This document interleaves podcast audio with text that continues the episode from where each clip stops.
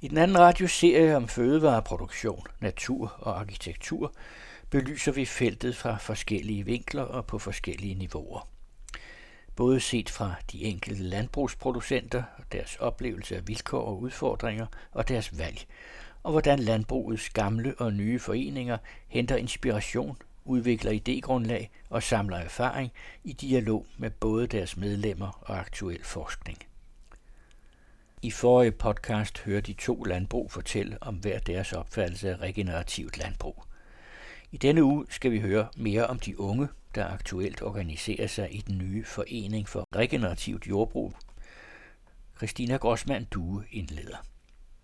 Foreningen Regenerativt Jordbrug er startet i 2020, og en hel del medlemmer kommer ikke fra landbrugsmiljøer, men har et stort engagement i sammenhæng mellem jord og fødevare. Det gælder for eksempel Anne Reder, der er uddannet sociolog og arbejder med både politik og gardneri, har været med til at grundlægge foreningen og er en del af økonomigruppen. Foreningen er organiseret i forskellige arbejdsgrupper, blandt andet en uddannelsesgruppe, en kommunikationsgruppe, en seminargruppe og en økonomigruppe, der har funktion af bestyrelse. Foreningen har i dag mellem 150 og 200 medlemmer, og hvem er de? Anne Rita. Medlemmerne af regenerativt jordbrug er øh, primært producenter. Øh, Nogle har dyr, rigtig mange producerer grøntsager. Der er også nogen, der er interesseret i øh, på forskellige måder at bidrage til en mere bæredygtig madkultur i Danmark, eller som på anden måde støtter op om, om, om sagen. Altså man kan sige, det som, som vi, vi er samlet om, det er jo at skabe et landbrug, hvor målet er at give mere tilbage til jorden, end vi tager. Øh, og også at give mere tilbage til fællesskabet, fællesskaberne, øh, lokalområdet, end vi tager. Og det er klart, det er jo sådan en meget ambitiøst målsætning, men det er ligesom den retning, vi går i, og det er det, det vi gerne vil se på, hvordan kan vi dyrke jorden på en måde, hvor at vi skaber mere liv, hvor vi gør det mere i samklang med øh, naturen og med samfund omkring os har jeg også nogle andre principper, øh, som handler om altså, sociale principper, øh, nærhed mellem producent og, og øh, forbruger eller aftager. Har jeg også nogle principper med inden for det regenerative? Målet om at regenerere, det regenerative fokus, har et, en meget holistisk tilgang i virkeligheden, hvor der også er fokus på det sociale og rigtig meget fokus også på, på lokale øh, miljøer. Så der er mange i, øh, i vores netværk, som også arbejder meget med, hvordan kan vi udvikle den lokale afsætning, sådan så at folk lokalt får friske råvarer, som er nyhøstet, og som de måske endda selv kan gå ud og se, hvor vokser henne, så vi også på den måde kan være med til at bidrage til, at folk får en stærkere relation til jorden, men også til den mad, de spiser. Hvad synes du, at der mangler i forhold til, eller hvad der ekstra i det regenerative, som ikke er i økologien?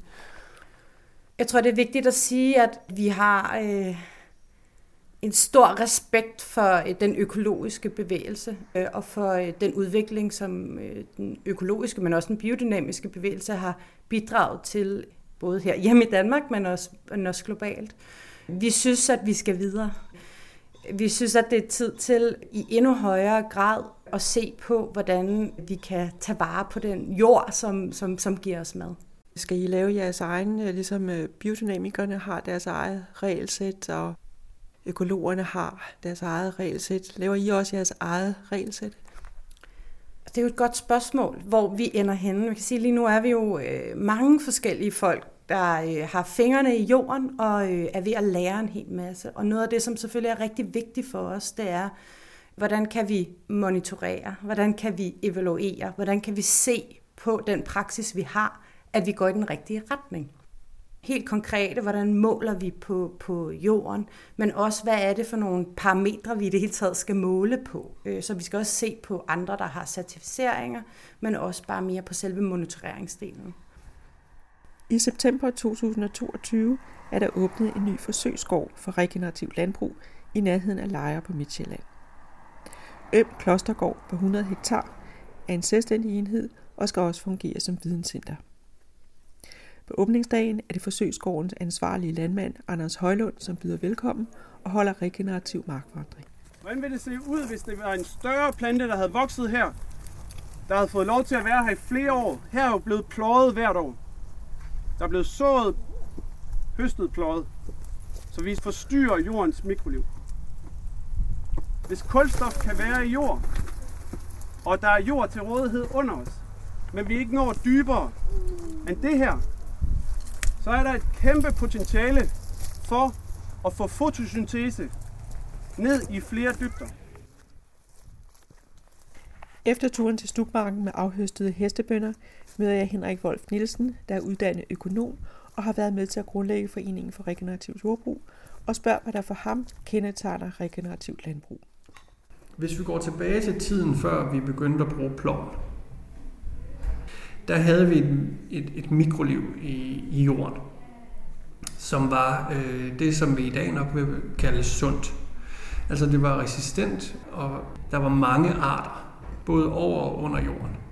Og i takt med, at vi har begyndt at bruge ploven og traktoren i meget højere grad, og forstyrre øh, de organismer, og især de øh, svampeorganismer, der bor i jorden, så har vi dels ødelagt deres øh, habitat, og det har så betydet, at vi har brugt dem ned til stort set ingenting. Og når vi fjerner svampene fra jorden, så får vi jo en jord, der er hovedsageligt er bakterier. Og de fremmer alle de her pionerplanter, som vi i landbruget i dag kalder for ukrudt. Og som vi har lært i vores øh, haver, det er ukrudt. Øh, fordi de trives rigtig godt i de her jorder, hvor der er mange bakterier. Og vi, vi kan se, og vi ved, at når vi vender jorden med en plov, eller haver jorden med en have, så forstyrrer vi organismerne i jorden. Og det skal vi stoppe med. Men vi skal stoppe med det på en sådan måde, at vi også skal fremme de gode mikroorganismer i jorden. Så skal vi lade være med, at jorden står bar nogensinde. Altså jorden i naturen vil aldrig stå bar. Øh, og det skal vi heller aldrig nogensinde gøre i vores landbrug. Så vi skal finde metoder, hvor vi kan få jorden til at, at dyrke noget. Øh, måske ikke i samme øh, grad som i dag, men med, og det vi gerne vil have det til. Øhm, og så skal vi dyrke det på en måde, så vi øh, kan overgangen mellem afgrøder ikke betyder, at hele Danmark ligger brunt i tre måneder. Så det er jo sådan noget som, at vi skal øh, så vores afgrøder med udlæg, og når det afgrøderne er høstet, så skal udlægget have lov til at, at, at, at vokse op, og når vi så skal så en ny afgrøde, jamen så skal vi så forsigtigt som overhovedet muligt få etableret den, uden at ødelægge jorddækket, før den nye afgrøde er op. Og det, det er der en, en del praktisk erfaring med allerede. Og det er jo noget af det, som Øm Kloster skal eksperimentere mere i at gøre på, på store stykker, stykker jord, som, som der jo allerede er landmænd øh, i Danmark, der gør. Så når vi har etableret det, at vi skal tilsætte nogle øh, mikroorganismer, der bevæger jorden i den rigtige retning, vi skal lade være med at gøre jorden brun, vi skal sørge for, at der altid er udlæg, og vi skal sørge for at plante direkte i det her udlæg. Til sidst så skal vi stoppe med at bruge nogen som helst form for øh, en kemi, der kan, der kan påvirke jorden i en negativ retning. Fordi det nytter ikke noget, at vi tilsætter øh, mikrobiologi og vi laver plantedække, hvis vi slutter af med at sprøjte rundt op eller et eller andet svampedræbende middel, fordi så, så ødelægger vi alt det arbejde, vi lige har, vi lige har gjort. Så for mig at se, så er det regenerative jordbrug, det står på de her tre ben. Så kan vi se, at jorden den helt af sig selv genetablerer den balance, som vi har fået ødelagt moderne landbrug. Nu siger du balance, men hvordan måler man det? Hvis man går ud på en, en mark, øh, som vi lige har gået på, hvor der er vokset hestebønder, og som nu er høstet. Hvis man nu måler på, øh, på det øh, liv, der er ansigter og regnorme og hvad der måtte være i jorden, og det humusindhold, der er, hvordan kan, kan man så vide, hvad, hvad der var, eller hvad balancen er?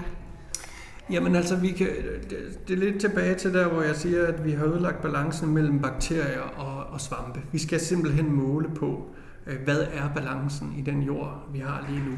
Øh, det kan vi måle på i laboratoriet, og det er der nogen, der er rigtig dygtige til øh, at måle på. Men vi kan også gøre det ved, at vi kan se på sammenhængsstrukturen af jorden. Det, det er sådan, vi behøver ikke at sende jord til et laboratorium, før vi kan se, at der er sket noget. Hvis vi finder et stykke eng, som har været eng i mange, mange år, hvor naturen har fået lov til at gøre sådan lidt, hvad den har lyst til, og vi så tager et stykke landbrugsjord, der er blevet pløjet de sidste 100 år, jamen så ser vi, at landbrugsjorden den overhovedet ikke har nogen sammenhængskraft. Den har ikke noget mikroliv. Den er lidt ligesom en sandkasse, hvor jorden bare falder fra hinanden. Og hvis vi tager den her klump jord, som har øh, genvundet en masse svampeliv, altså, så kan vi mærke, at jorden hænger meget bedre sammen. Og det er lige præcis balancen.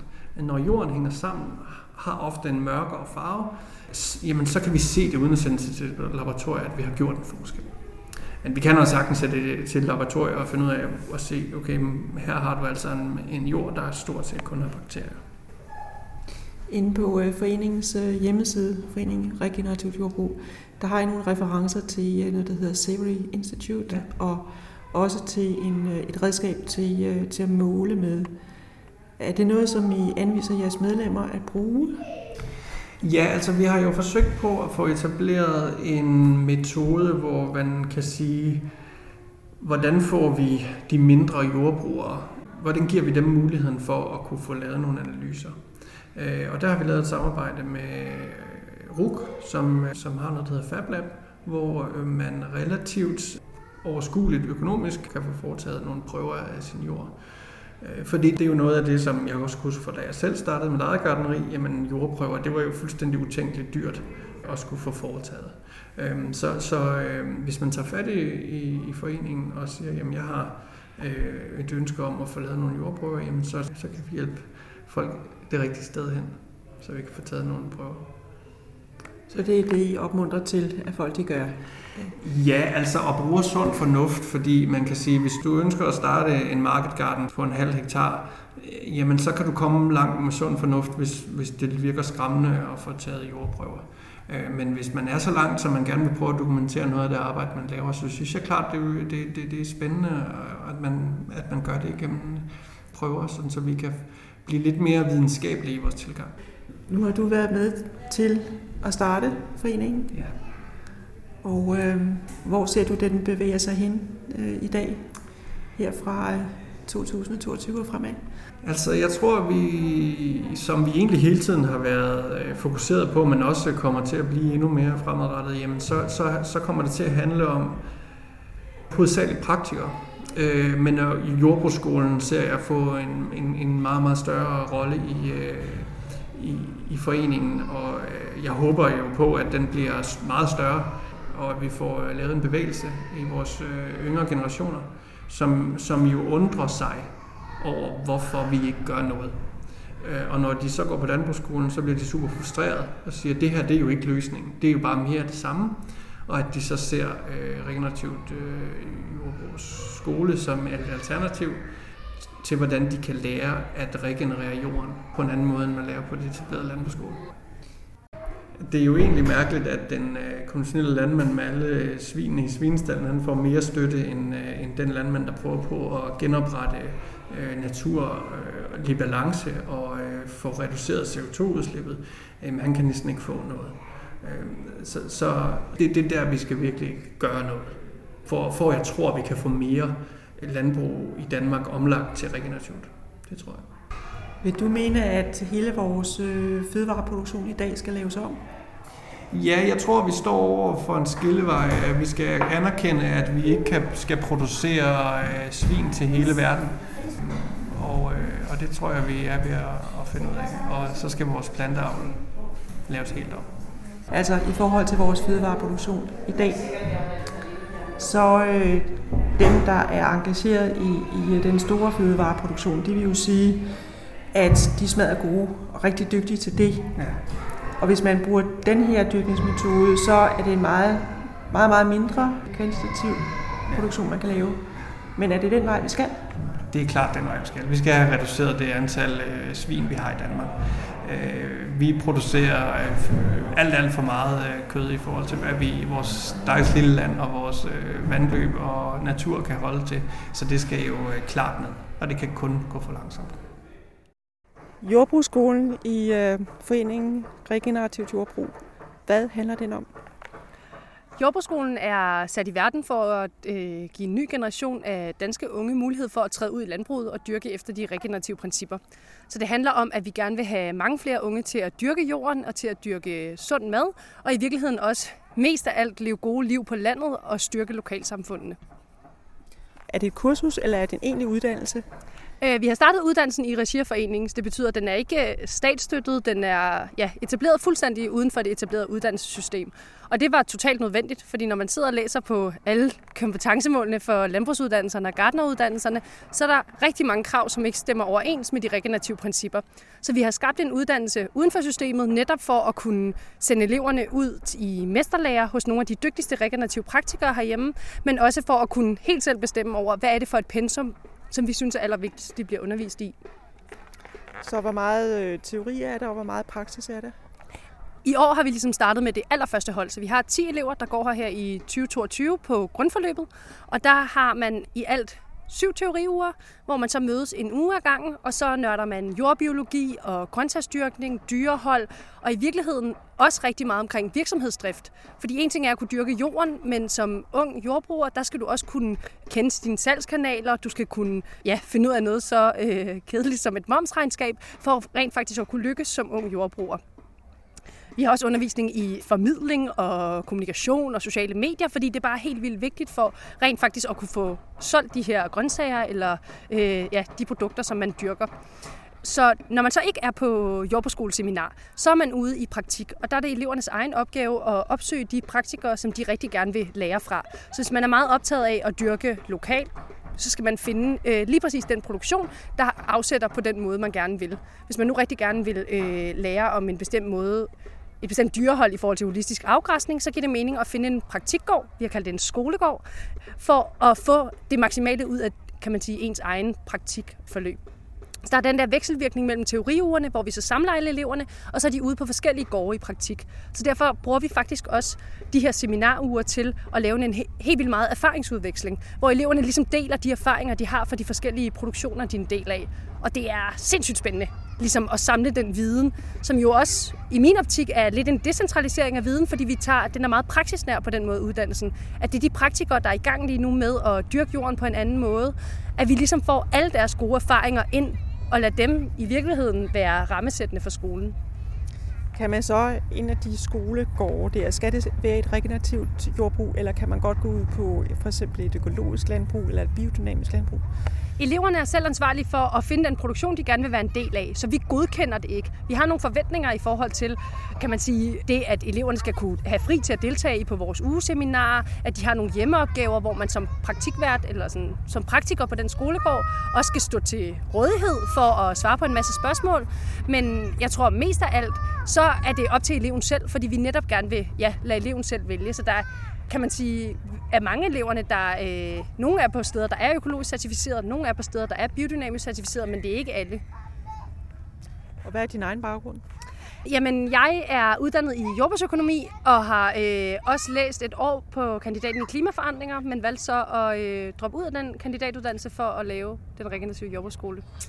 Og mest af alt i forhold til den regenerative jordbrugsskole er det vigtigst at sige, at vi har startet den nu, og øh, at vi faktisk ikke rigtig ved, hvor den skal hen af. Så det er bare sindssygt spændende at følge med i, hvordan skolen kommer til at udvikle sig. Det er jo også en af de friheder, vi har, når vi øh, laver den uden for systemet, fordi så kan vi blive ved med at spørge, hvad er det allervigtigste, vi skal lære eleverne nu, for at kunne træde ud i det regenerative landbrug. Og udover dig, hvem underviser så? Jordbrugsskolen er startet af mig, og så Sandra Willumsen, der er jordbruger på Farenløse Mosteri. Og så er hele ideen, eller hele forandringsteorien, som vi godt kan lide at kalde det på jordbrugsskolen, at vi hiver de dygtigste praktikere ind til at undervise i det felt, de er indenfor. Så øh, Anders Højlund Andersen, der har startet Øm Klostergård, kommer og underviser i det, der hedder holistisk management. Vi har Hanne Gundersen, der kommer og underviser i jordbiologi inden for det felt, der hedder soil food web-teorien. Øh, så har vi øh, Ervid Lugnonje, der øh, står bag hjemmesiden havelab.dk, der også kommer og laver endnu mere jordnørderi. Og så har vi ligesom inden for de forskellige produktionsgrene de dygtigste praktikere, der så træder ind og så deler ud af deres erfaringer. Både med at starte op, men i virkeligheden også med mange års erfaring, hvor de er nået til i dag, og hvad de har lært af at starte op. Og når man slutter, har man så et, øh, et bevis, eller skal man til en eksamen, eller et afsluttende projekt, eller hvad gør man? Jamen løbende laver vi sådan nogle hjemmeopgaver, så på den måde får de ligesom også ja, omsætter den praksisviden, de har, til ja, en læring, de kan tage med videre, eller som vi i hvert fald indsamler på skrift. Ikke? Og vi laver en afsluttende opgave på grundforløbet, men mest af alt handler det faktisk om, at vi gerne vil, dem der har lyst til det, invitere dem med til et iværksætteriforløb på år 2, hvor vi så bruger den teori, de har fået med på år 1, til rent faktisk at hjælpe dem i gang med deres egen produktion. Så i og med, at vi ikke er statsstøttet og ikke har nogen formel uddannelse, så har vi jo ikke nogen krav om at skulle tage dem til eksamen. Så på en eller anden måde kan man jo sige, at de er til eksamen hver dag, når de står ude i marken, og når vi har, når vi har seminarer, hvor de har ansvar for deres egen læring. Og i min optik, og det er også med min baggrund som højskolelærer, så giver det bare nogle helt andre rammer for sådan, det, jeg godt kan lide at kalde ansvarliggørelsesprocesser, at eleverne selv er ansvarlige for at få den læring ud af de moduler og de mennesker, de møder, og de praksiser, de kan tilegne sig, at de selv er ansvarlige for at ja, tilegne sig den viden. Ikke? Og så er det vores ansvar, synes jeg, at skabe det fællesskab, der gør, at de får de bedste forudsætninger for det. Og de 10, der er der nu, er det så nogen, der har taget en almindelig landbrugsuddannelse i forvejen, eller kommer de fra et helt andet, øh, en helt anden vinkel? Det er meget blandet. Øh, nogle af dem har øh, startet på Gardner grundforløbet, og så droppet ud af det. Vi har også nogle elever, der har været interesserede, der har gået på Kalø, den økologiske landbrugsskole. Nogle andre har også en helt anden baggrund end jordbruget, og nogle er droppet ud af en akademisk uddannelse, fordi de hellere vil ud og kan man sige, have fingrene i jorden og lave en konkret løsning, eller sådan lave en konkret handling i lyset af klima- og biodiversitetskrisen. Så i virkeligheden er det, der binder dem alle sammen sammen, at de ønsker sig et godt liv og har virkelig meget mod og nysgerrighed på, hvordan at man som jordbruger kan være en del af løsningen. Aktiviteterne i foreningen Regenerativt Jordbrug følges blandt andet af en gruppe forskere med forskellige faglige profiler på Roskilde Universitetscenter, og Ane Kirstine Aare er en af dem. Hun har baggrund i samfundsvidenskab, landbrug og formidling. Hun har deltaget i flere forskningsprojekter inden for feltet af regenerative dyrkningsmetoder, blandt andet projektet Grønne Marker og Stærke Rødder fra 2017 til 2021, og er lige nu aktiv i et projekt, der har fokus på udvikling af bælfrugt som fødevare. Det kan være lidt forvirrende, at begrebet regenerativt jordbrug bruges af mange aktører, men med forskelligt indhold. Herunder dem, som praktiserer pløjfrit landbrug, men bruger pesticider, og dem, som absolut ikke mener, at regenerativt landbrug kan rumme den slags midler. Og jeg har derfor spurgt Ane Kirstine over, hvordan hun anskuer den regenerative bevægelses forskellige udtryk. Det har ligesom nogle fælles træk, men det kan også betyde lidt forskelligt for forskellige aktører, vi snakker med. Altså, jeg tror, at det, man skal øh, forstå sådan overordnet, er, at der er et særligt fokus på det her med at regenerere øh, naturgrundlaget. Og måske kunne man sige lidt i modsætning til, hvad jeg snakker om bæredygtighed i rigtig mange år. Altså et øget fokus på, at for eksempel i et manipuleret system som et fødevaresystem, trækker vi altså ressourcer ud hele tiden. Og derfor bliver vi nødt til også at have fokus på det her regenererende element, altså at vi skal vi bliver nødt til at opretholde den levende jord for faktisk også i fremtiden at kunne producere fødevarer. Vil, vil du sige, hvis man nu skulle øh, lægge omstillet til regenerativt jordbrug i Danmark, skulle det så laves helt om til små landbrug for eksempel? Altså jeg synes, det spændende ved det regenerative er, at vi arbejder med nogle principper, og det betyder, at de også skal oversættes til forskellige kontekst. Så hvorvidt det skal være en lille skala eller en stor skala, er måske op til fortolkninger til den enkelte kontekst. Hvad giver mening i den her kontekst? Man kan måske se, hvis man kigger på den regenerative forening, at der er en overvægt af mindre brug. Men jeg tror måske ikke, at man skal tolke det som, at det skal forstås som sådan en generel øh, løsning på, hvordan man kan arbejde regenerativt. Måske er det mere et udtryk for, at her ser vi egentlig nogle nye øh, aktører, der bevæger sig ind i landbrugserhvervet, og egentlig måske mere afspejler, at det er ret svært at komme til jord. Altså adgangen til jord øh, er svær. Øh, og det er en anden ting, jeg synes er interessant ved det regenerative, det er, at vi ser nogle helt nye spillere øh, bevæge sig ind i øh, fødevaresystemet eller i landbrugssektoren. Altså nogle yngre, som ikke nødvendigvis har en relation til, til jordbruget, eller har lige står, øh, står for at skulle arve jord. Og det tror jeg egentlig også vidner om en mere generel tendens i samfundet, at vi begynder at bekymre os mere for det naturgrundlag, som vi er så afhængige af, både i forhold til vores fødevarer, men sådan set også i forhold til mange andre ressourcer, som vi nyder godt af. Vil du sige, at økosystemer er det kernen i det regenerative? Altså når jeg hører øh, øh, forskellige praktikere tale om, hvordan de oplever det at arbejde med regenerative principper, så hører jeg meget den levende jord. Så for mig tror jeg, det er det, der går meget igen. Så hører jeg også nogen, der taler om øh, arbejdslivet. Altså, hvad vil det sige egentlig at være jordbruger? Er det, er det også regenerativt sådan på et menneskeligt plan? Så på den måde repræsenterer den bevægelse måske også et lidt holistisk syn på, på det at drive landbrug.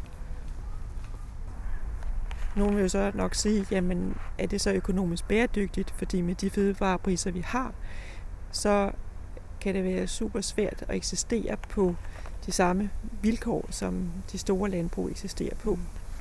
Altså for os, i vores arbejde, arbejder vi tit med nogle, det vi kalder pionerende, eller nogle øh, frontløbere, fordi de er i stand til også at vise os tegn på noget, der udfordrer det nuværende system. Så det kan godt være, at det måske på nuværende tidspunkt ikke er øh, nemt at producere på den måde, men det alligevel skubber måske nogle af vores forståelser, og også måske nogle af de øh, øh, institutioner og noget af det viden, vi har. Så på den måde synes jeg, at man skal være opmærksom på nogle af de her frontløber, også selvom det i sin nuværende form er udfordret. For det kunne også være, at det var noget af det omkringliggende system, der i virkeligheden trængte til fornyelse. Hvordan følger du øh, regenerativt jordbrug lige nu? Øhm, jeg følger lidt med i øh, foreningen, og så har jeg dialog med nogle enkelte repræsentanter for foreningen. Også i forhold til, om vi kan lave noget, noget samarbejde i fremtiden. Der er noget med, at I har et jordbrugslaboratorium på RUK. Vi har forsøgt at arbejde lidt med det. Vi synes, at øh, som et universitet, der går meget op i også at, have, at samarbejde med praksis, synes vi, det kunne være rigtig spændende i fremtiden også at, øh, at have et sted, hvor vi kan mødes øh, med praktikere øh, og lave fælles forskningsprojekter. Hvis du skal sige noget med hensyn til udfordringer for regenerativt jordbrug, hvad kunne det så være? Sådan som jeg ser det lige nu, er der en del diskussioner om, hvem der egentlig praktisere regenerativt jordbrug.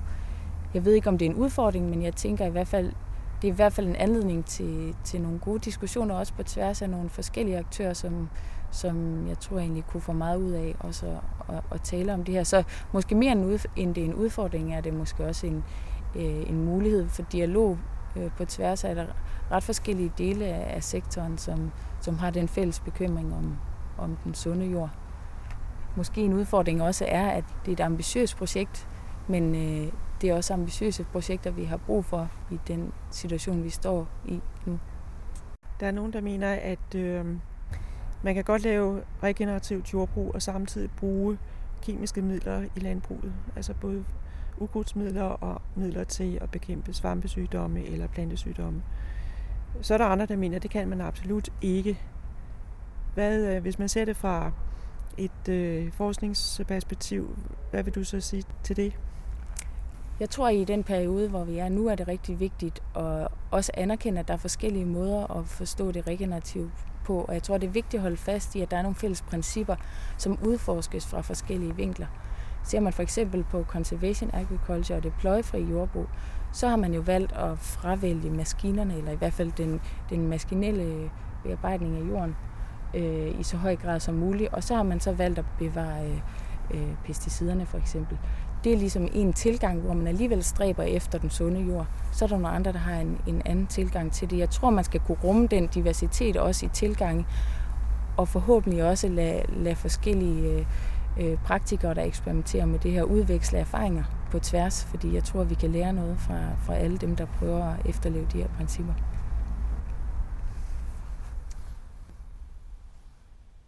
Du har lyttet til Regenerativt Landbrug 2, den femte podcast i serien om fødevareproduktionens natur og arkitektur.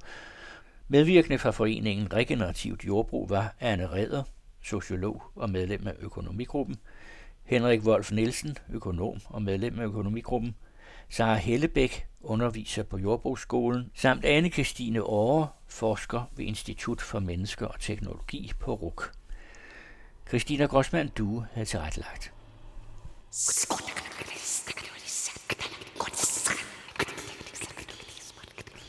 Du lytter til den anden radio.